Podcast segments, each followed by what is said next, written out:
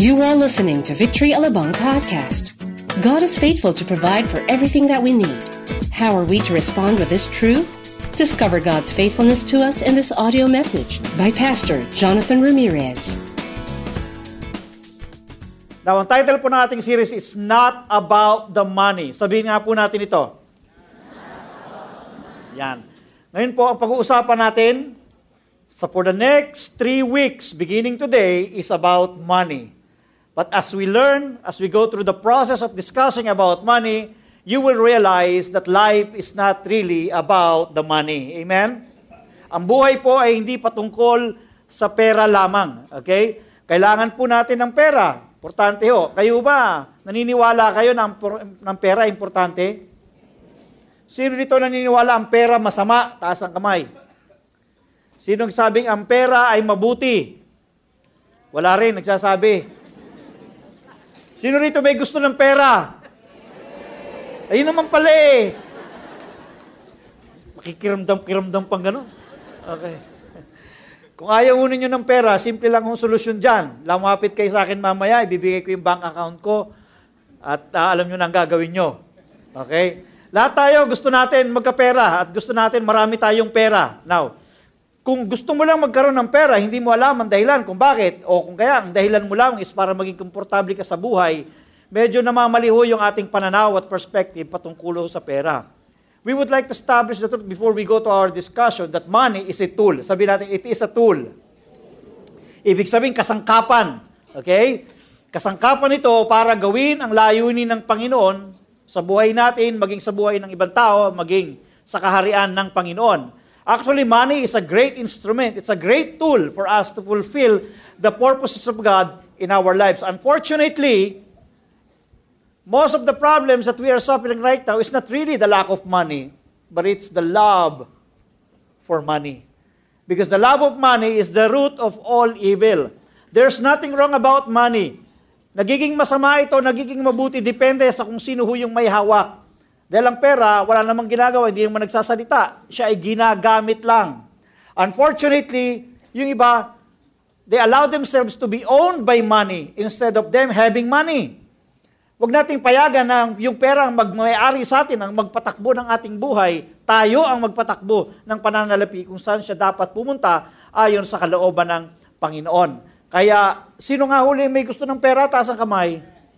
Yan. Kung alam ninyo ang layunin, eh mas lalong ibibigay sa inyo ng Panginoon yan. Now, lalo na ho, yung mga patutulungan natin doon sa na, mga nabiktima ng bagyong Yolanda, uh, kailangan ho ng pananalapi, kaya kami laging umapila na yung pong mga inihipon ng Panginoon, kailangan po nilang tulong. This is an opportunity, a rare opportunity for us to be used by God para po magamit sa mga nabiktima ho ng bagyo. Now, sabi ng iba, Pastor, bakit ba nangyayari sa bansa natin ito? Diba katatapos lang nung nagkaroon ng gulo sa Sambuanga, maraming mga buhay, na mga bahay din na nasira, bagamat ito yun ay gera ng MNLF at saka ng gobyerno.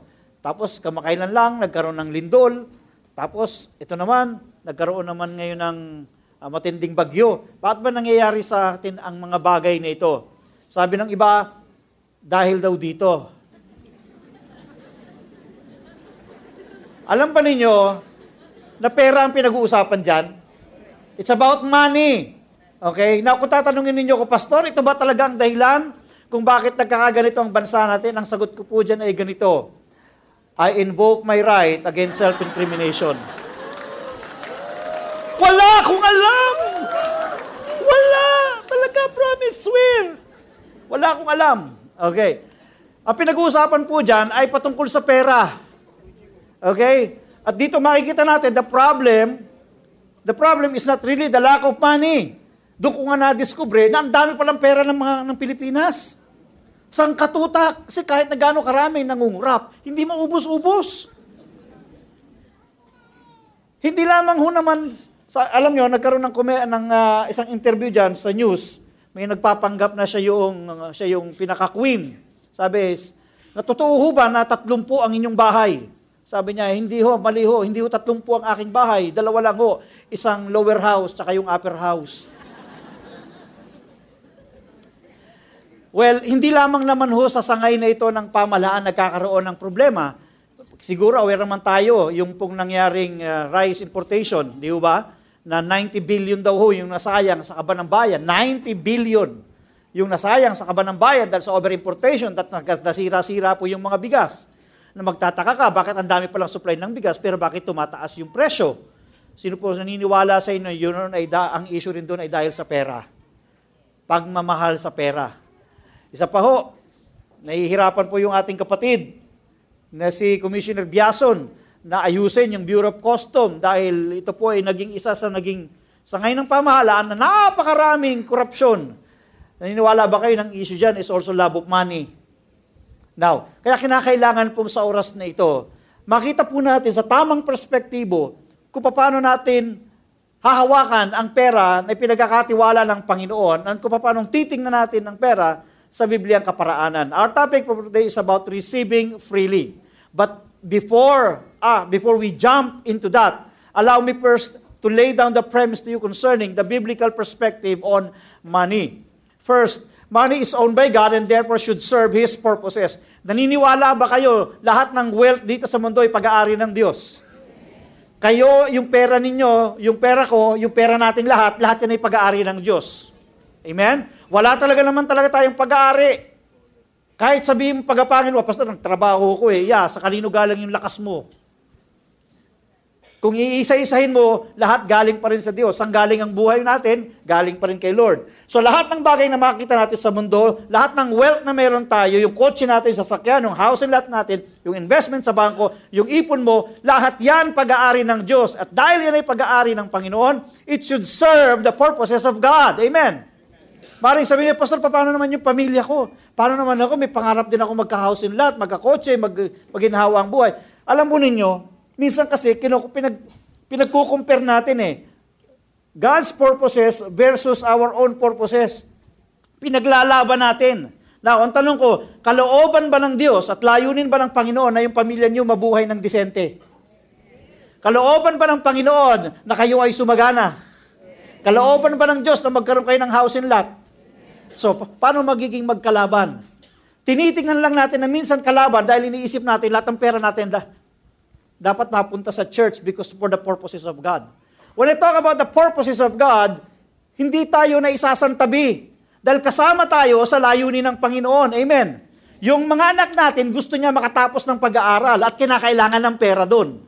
Amen? Tayo na gusto nating umunlad sa buhay, nagtatrabaho tayo. Mayroon ba dito nagtatrabaho ng ayaw ng sweldo?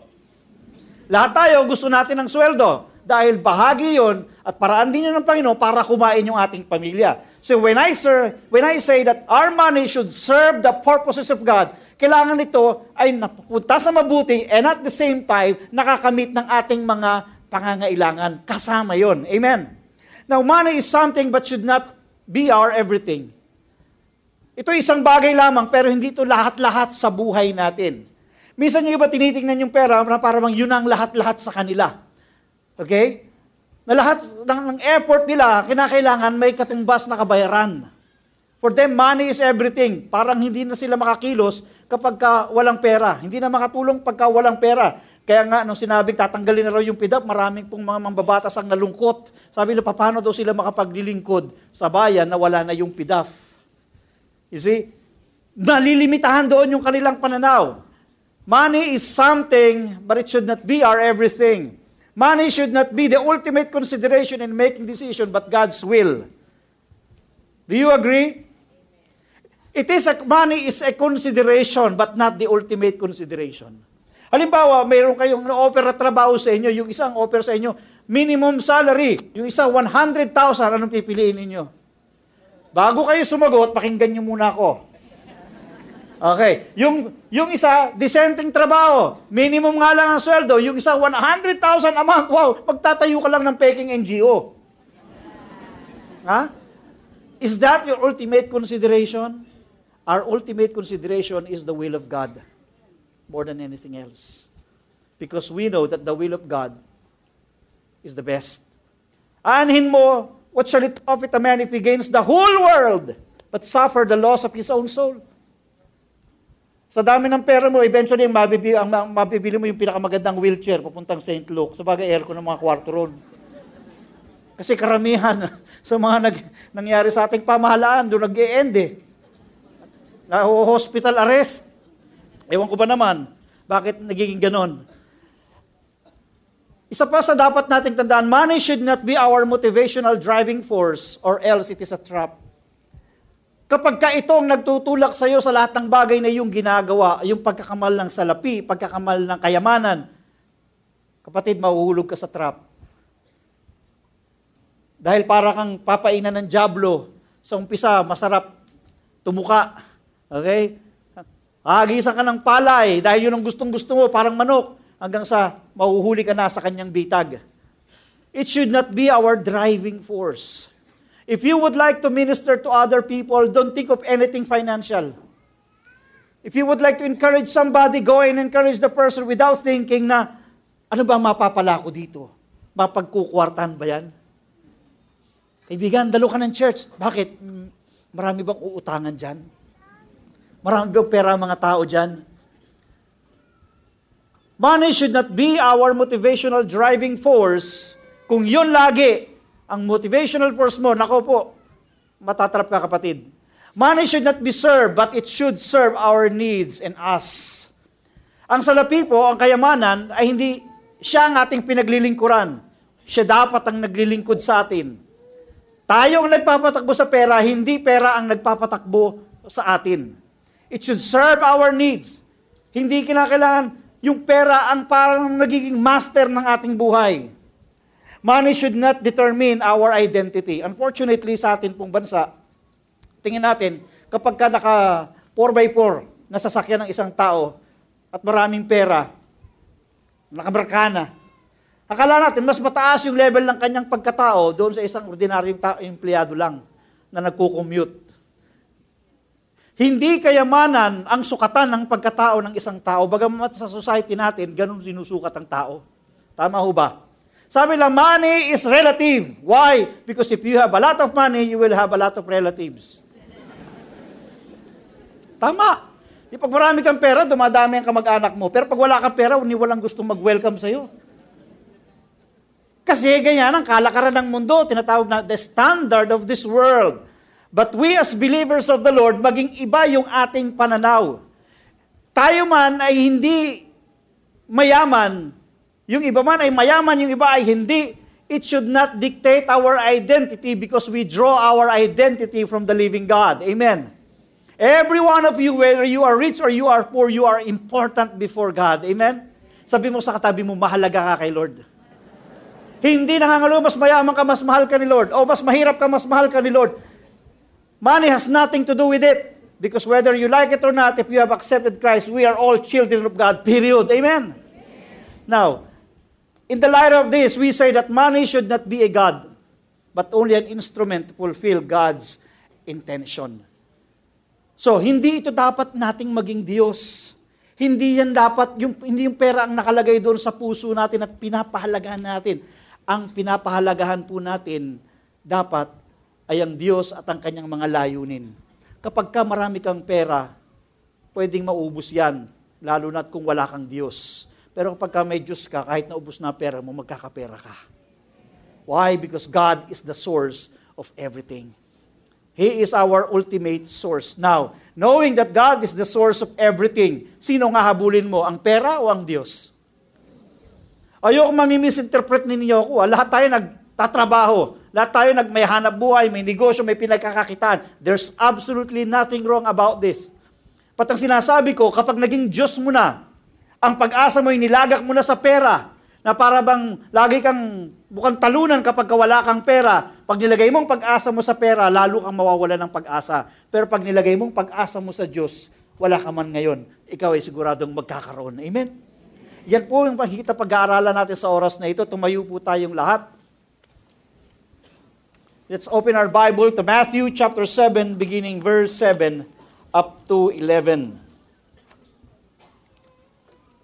Ang sabi po rito, Ask and it will be given to you, seek and you will find, knock and the door will be opened to you. For everyone who asks receives, he who seeks finds, and to him who knocks the door will be opened. Which of you, if his son asks for bread, will give him a stone. Or if he asks for a fish, will give him a snake. If you then, though you are evil, know how to give good gifts to your children, how much more will your Father in heaven give good gifts to those who ask Him? Let's bow down our head. Lord, maraming salamat po sa iyong mga salita. Gabayan mo kami, tulungan mo po kaming maunawaan ito at kaya mo makita po namin sa tamang pananaw ang pananalapi na iyong pinagkakaloob sa bawat isa. Salamat po, Panginoon, itong aming dalangin sa pangalan ni Jesus. Amen. Amen. Okay. We have established earlier na ang Diyos ang pinanggagalingan ho ng lahat ng bagay. Life is about God, life is not about money. So, kung siya ang pinanggagalingan ng bahay, ng lahat ng bagay, tatalakayin po natin yung tatlong bagay na ito. The three commands when three commands when receiving from God. Sabi po ganon, talatang ating binasa, okay? Yung tatlong bagay na ito ay naroon, ask, meaning pray, meaning directed to God. Seek, it also means pursue. Especially if you are if you, if you are waiting for an answer, you have to seek the will of God. Knock or persevere. Keep on going. Now, unahin po natin yung ask. Sa Greek word po, ang tawag dyan, ang pangalan niyan is aite. Meaning to ask, request, demand, desire, and pray.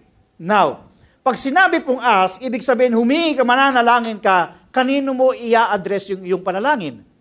Siyempre, sa may-ari ng lahat ng bagay, sa pinanggagalingan ng lahat ng bagay. Katunayan, ang Panginoong Iso sabi sa John chapter 16, verse 23 to 24, In that day, you will no longer ask me anything. Very truly, I tell you, my Father will give you whatever you ask in my name. Until now, you have not asked for anything in my name. Ask and you will receive, and your joy will be complete. Sabihin natin, ask and you will receive. Sabi mo sa katabi mo, ask and you will receive. Karamihan po sa atin, nagwi-wish lang tayo. Karamihan natin may desire lang, pero hindi natin sinasabi sa Diyos. We are not asking. The very reason we are not receiving is that we are not asking from God. Maaaring nasa isipan natin, nasa puso natin, but we are not really verbally saying it before the Lord. Gusto ng Panginoon, ask the purpose that so that your joy will be complete. God is not against our joy. Alam mo ninyo, hindi lang naman ho yung pangangailangan natin ang katatagpuin ng Panginoon eh. Alam ba ninyo, pati mga wants natin, gusto ni Lord maibigay din sa atin. As long as it does not contradict His will. Now, tinuturuan po tayo ng Diyos na manalangin. Maring sinasabi niyo, eh, alam na naman ng Panginoon, di ba? Omniscient siya, alam niya ang lahat ng bagay. Eh, bakit pa ako kinakailangan manalangin? Eh, bago pa ako manalangin, alam niya na. You know, the reason is because we have a covenant relationship with God. And we have a relationship with God. That relationship is far more important than what you are going to ask from Him. Kung humihingin ka ng pera, umingin ka ng anong bagay, ang relationship natin sa Diyos, yung covenant relationship na tinatawag, ay higit na mas mahalaga kaysa sa anumang material na bagay. Kaya tayo sinasabi ng Diyos na manalangin tayo sa Kanya. Bakit? Dahil doon na de-develop yung ating personal relationship with God. Yes, it is true, we are children of God in Christ Jesus, pero yung relationship nito, as we go along, ay dapat na de-develop pa ng husto. Katulad ng mag-asawa na ikinasal. Pag siya yung ikinasal, yan eh, habang buhay na. Amen. Kahit sila ay nagbabatuhan ng plato sa loob ng bahay, mag-asawa pa rin sila. Tama? Kahit sila ay nagtututukan ng baril, mag-asawa pa rin sila. Tama? Pero ang tanong doon, ini-enjoy ba nila yung relationship nila? Hindi. That's why tayo, may relationship tayo sa Diyos, pero ang gusto na pa ma-develop yung relationship natin sa Kanya because it's only by developing this relationship that we can truly enjoy our life. Why? Because He is the author of life.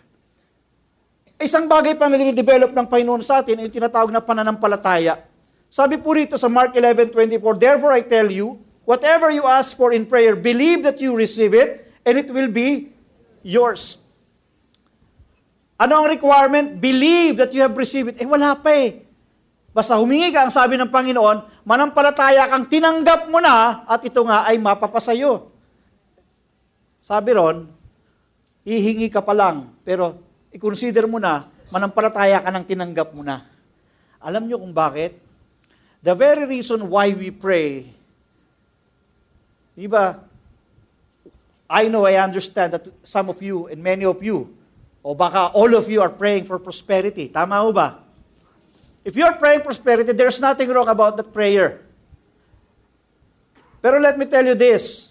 In Christ Jesus, we are already rich. Amen. Jesus Christ did it in advance. Tayo po ay humihingi sa Diyos, hindi para yumaman, humihingi tayo sa Diyos dahil tayo mayaman ng matagal. We are just exercising our faith to appropriate what He has already given us 2,000 years ago. Example is our healing. By His wounds, you are healed. Past tense. Tama? Eh, meron pa akong sakit ngayon. That's why you need to exercise your faith because more than 2,000 years ago, He, uh, he has given you the healing. Exercise your faith so that you can appropriate what God has already given you. Halimbawa, binigyan ka ng tatay mo ng 10,000 sa iyong, eh, sa iyong bangko, nasa ATM mo. Okay? Pero, kinakailangan, ikaw ang gagawin mo, yung ATM mo, anong gagawin mo doon? Pupunta ka sa ATM machine, at papasok mo yung card mo, at saka pipindot ka, at may lalabas doon na pera. Amen? Binigay na yun, matagal na sa iyo ng nanay mo, ng tatay mo, pero hindi mo makukuha maliban na pumunta ka sa ATM. Kinukuha mo lang kung ano yung bagay na ibinigay na sa iyong matagal. Amen? Same thing with the way we approach our blessing. We are praying for prosperity, we are praying for money, not because we are poor. We are praying for that when asking God for it because we are already rich in Christ Jesus. Kaya kinukot mo yung mga pangako ng Panginoon Lord. You became poor so that kami ay magkaroon ng kayamanan. Naging mahirap ang Panginoon. Bagamat sa totoo lang hindi naman mahirap ang Panginoon. Upang sa kanyang pagiging dukha, lahat tayo ay makalaya sa sumpa ng kahirapan, lahat tayo ay tumanggap ng kayamanang nanggagaling sa Kanya. That is why we need to develop our covenant relationship with God because as we go along, dinidevelop ni Lord yung faith natin, which is an important component for us to receive from Him. Katunayan, sabi rito sa James chapter 1, James chapter 1, verse 6 to 8. But when you ask, you must believe and not doubt. Because the one who doubt is like a wave of the sea, blown and tossed by the wind.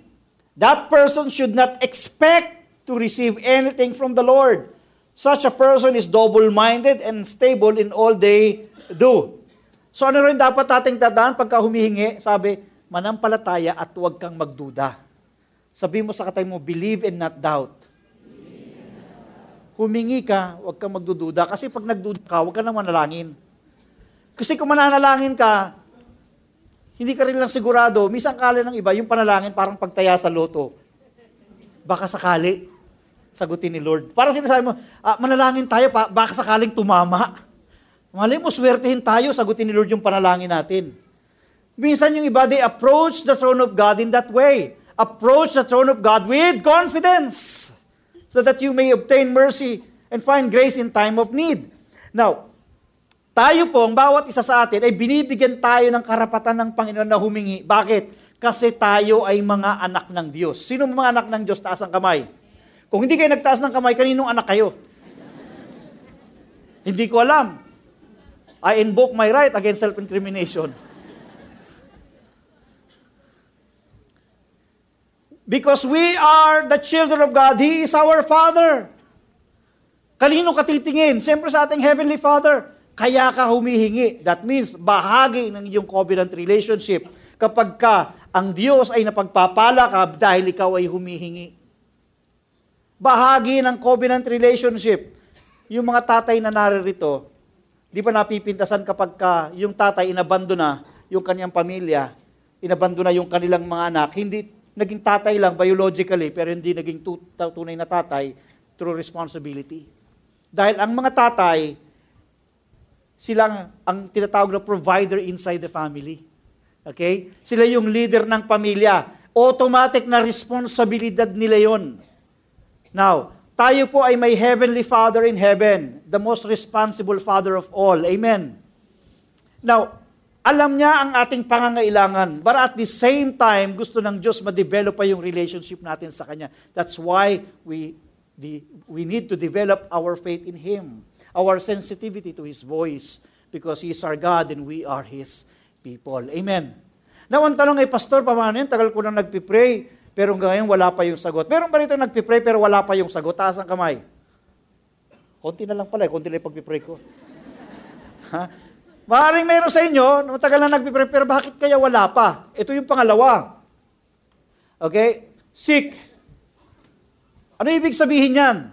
Sabi po sa Greek, word ng seek na zeteo, means to seek by thinking, to seek how to do something, or what to obtain. Now, ang sanggol, kapag kayan ay umiyak, isa sa mga ibig sabihin ng kanyang pag-iyak, ano? Gutom. Yan. So, yung nanay, walang gagawin yan, kundi papainumin ng gatas yung kanyang anak. Okay. Now, yung mga batang ito, yung mga sanggol na ito, okay, pag umabot na siya ng edad na alam niya na yung tama at mali, halimbawa umabot na ng 13 years old, at ganun pa rin, pag umiyak, sasaksakan ng gatas, may problema tayo. Ha? Hindi na ganon. Una, nagsasabi na yan. Okay? Nagko-communicate na yan. The same way. We should learn how to communicate with God and we should also learn to ask the will of God. Kasi baka mamaya yung bagay na hinihingi mo, hindi pala kalooban ng Panginoon. And hanggang doon ka lang sa simula, humingi ka at ikaw ay bibigyan. Kung yung anak ninyo, humingi sa inyo ng pambili ng tirador dahil titiradorin niyo yung nambubuli sa kanya, bibigyan nyo?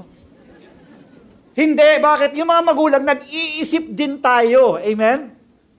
So, tayo po bilang mga anak ng Diyos, mag-isip din ho tayo bago ka muna humingi.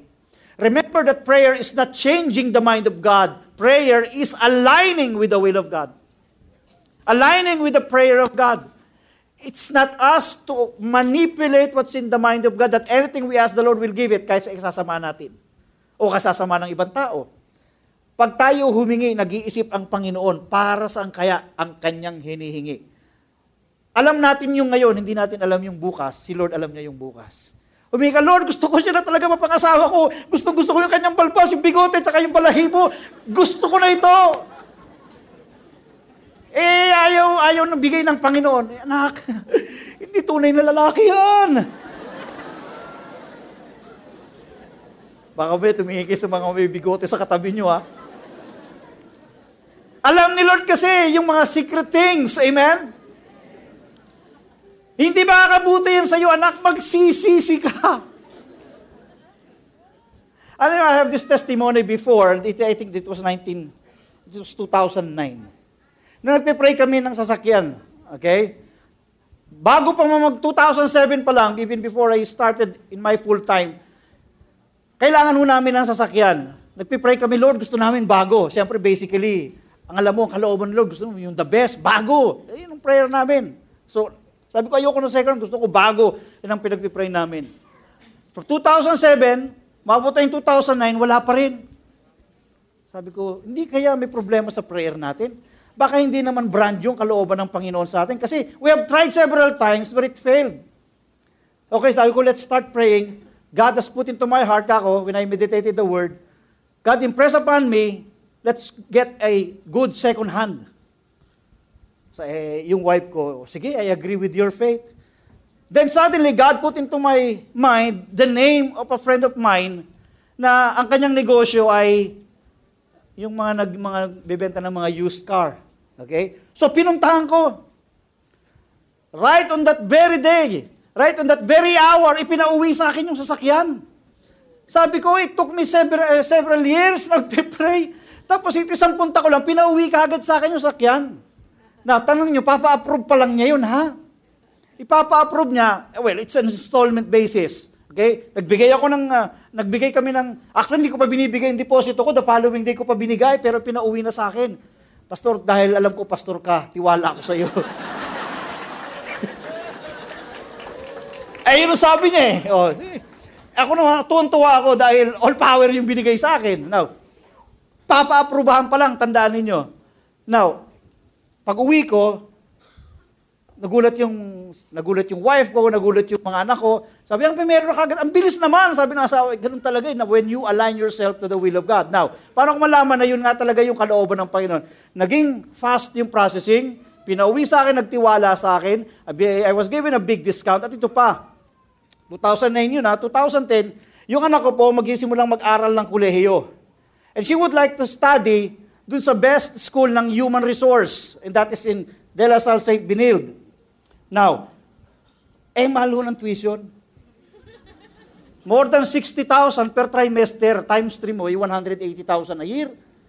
Iba pa yung baon niya, yung, sabi ko, anak, hindi ko kaya dyan. Yes, dad, hindi nyo kaya, pero kaya ni Lord.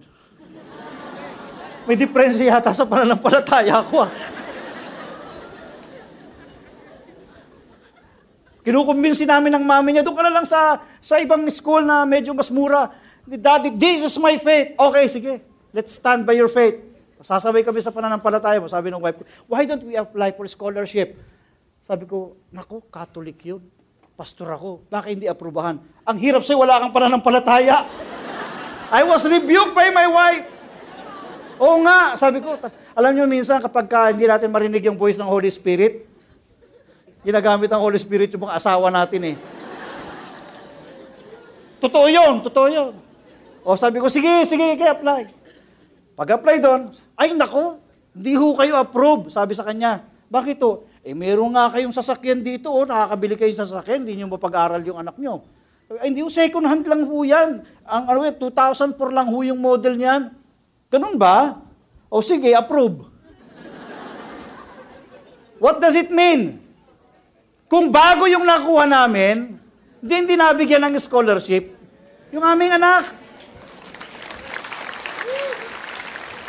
At last 2000, last October 26 this year, October 26 lang, graduate po yung aming anak. Praise God. Three and a half years. Ang bilis, no? Kasi ganun ho sa school na yon. Now, ang aming pananampalataya naman ng mag-asawa, yun ang pinalangin namin kay Lord. Alam namin God, will ni God, Lord, gagraduate yung anak namin, walang boyfriend. You know what? Answered prayer kami. Bakit ganun yung prayer namin? Pero three and a half years kami nagpipray na puro ganon. At dami manliligaw. Minsan ako na nga ang natutukso. O sasabihin ko na, anak, pwede na yan. Eh, isip ko, hindi, hindi ka loobo ni Lord. Kailan makatapos muna siya ng pag-aaral. And you know what? Answered prayer kami. Those, somehow, Parang gusto niya lang mati. Umiyak nga siya eh, nung binasted niya yung gwapo, matangkad. Mistiso. Binasted niya, talagang umiyak siya ng gusto. Sabi niya, because I chose the will of God. And answered prayer kami mag-asawa. So when you pray, make sure you pray according to the will of God. Because when you pray for the will of God, you will certainly have what you ask from Him. Amen? Come on, let's give Him praise.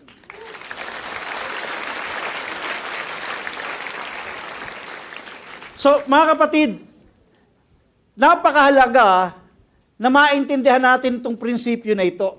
Sabi na Matthew chapter 6 verse 28 to 33, And why do you worry about clothes? See how the flowers of the field grow? They do not labor or spin.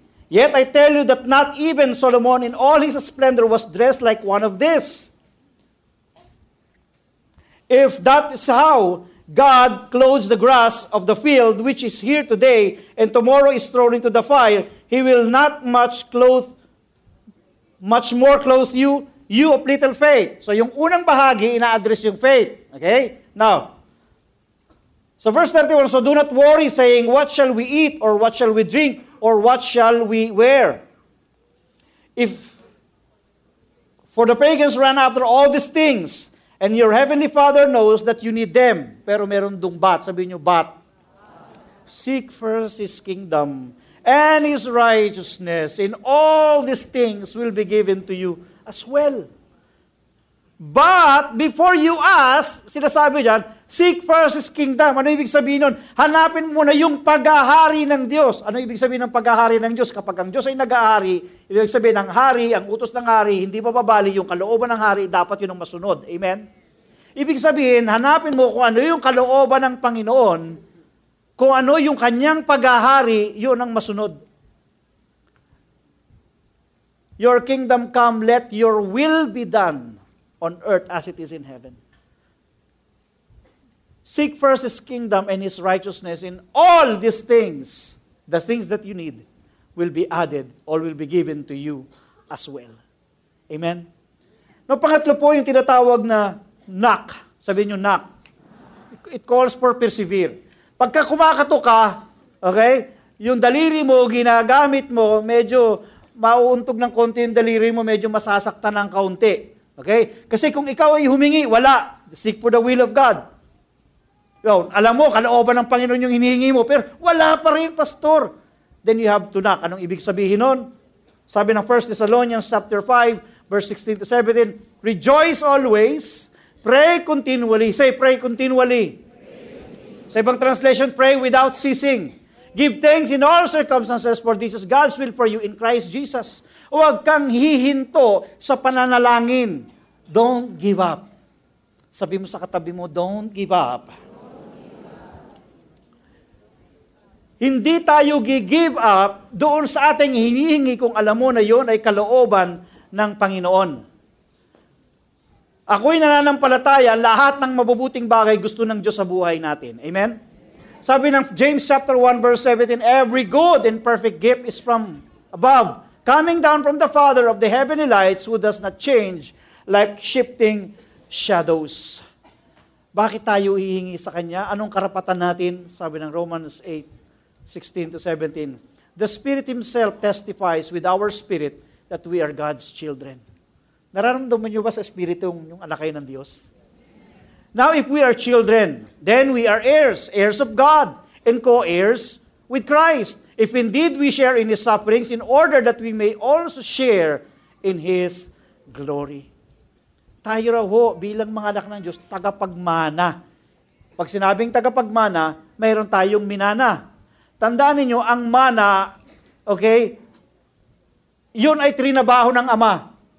Yung mga may magulang dito, you work for the inheritance of your children and not your children working for their own inheritance. Amen? So kasi ipapamana, iiwan mo yan sa iyong mga anak. God has worked for our inheritance through Christ Jesus. So meron na tayong inheritance. So every time we ask, we seek, and we knock, we are just availing of that inheritance that we have in Christ Jesus. Amen? Ina-avail natin, ina-appropriate natin, kinukuha natin kung ano yung bagay na matagal nang ibinigay ng Diyos sa atin. Kaya na kailangan makita natin yung ating sarili that we are co-heirs with Christ. Kayang ibigay ng Panginoon anumang bagay dahil lang sabi rito, He who did not spare His own Son but gave Him up for us all, how will He not also along with Him graciously give us all things? Romans 8.32 Kung yung kanyang kaisa-isang anak ibinigay sa atin, the most precious person before the Father God, ibinigay para sa ating kaligtasan. Sino tayo para ilay down ni Jesus yung kanyang buhay? Ibig sabihin lamang ganito kaseryoso ang Diyos kung nagawa niyang ibigay ang kanyang anak para sa ating kaligtasan. Hindi kaya kaya ring ibigay ng Diyos yung mga bagay na ating pangangailangan. God would like you to be blessed because we are the children of God. Now, it is necessary that we are children. Paano tayo magiging anak? Hindi lahat ng, alam mo ninyo, because of the fallen nature of men, we may be all created by God, but we are not all children of God. Because the Bible says in John chapter 1 verse 12, Yet to all who, re- who did receive Him, sino raw yung matumanggap sa Kanya, to those who believe in His name, He gave the right to become children of God. Because of our fallen nature as men, we need to be adopted into the kingdom of God. How? Through Christ Jesus. Because Jesus is the only Son of God. Once we accept Jesus Christ, we will all become sons and daughters of God as well. We are co-heirs with Christ. Ibig sabihin, tayo ay magiging mga anak din ng Diyos the moment we open our hearts to Jesus Christ and what He did on the cross of Calvary. Because only in Christ we are children that can receive freely from a faithful Father. Yung mga anak lang ho ang may karapatang tumawag ng Ama. Sa mga tatay na narito, imagine niyo kung may tumawag sa inyo ng Ama na hindi nyo kilala. Away na umatikabo. But you know what? We can call God our own Father because indeed, through Christ Jesus, we become, we all became children of the living God. Amen. We hope you were inspired by that message. To listen to our podcasts on the go, get the Victory Alabang app now. Available on both Apple and Android mobile devices. For church events and updates, follow us on Facebook, Twitter, and Instagram. Thank you and stay connected.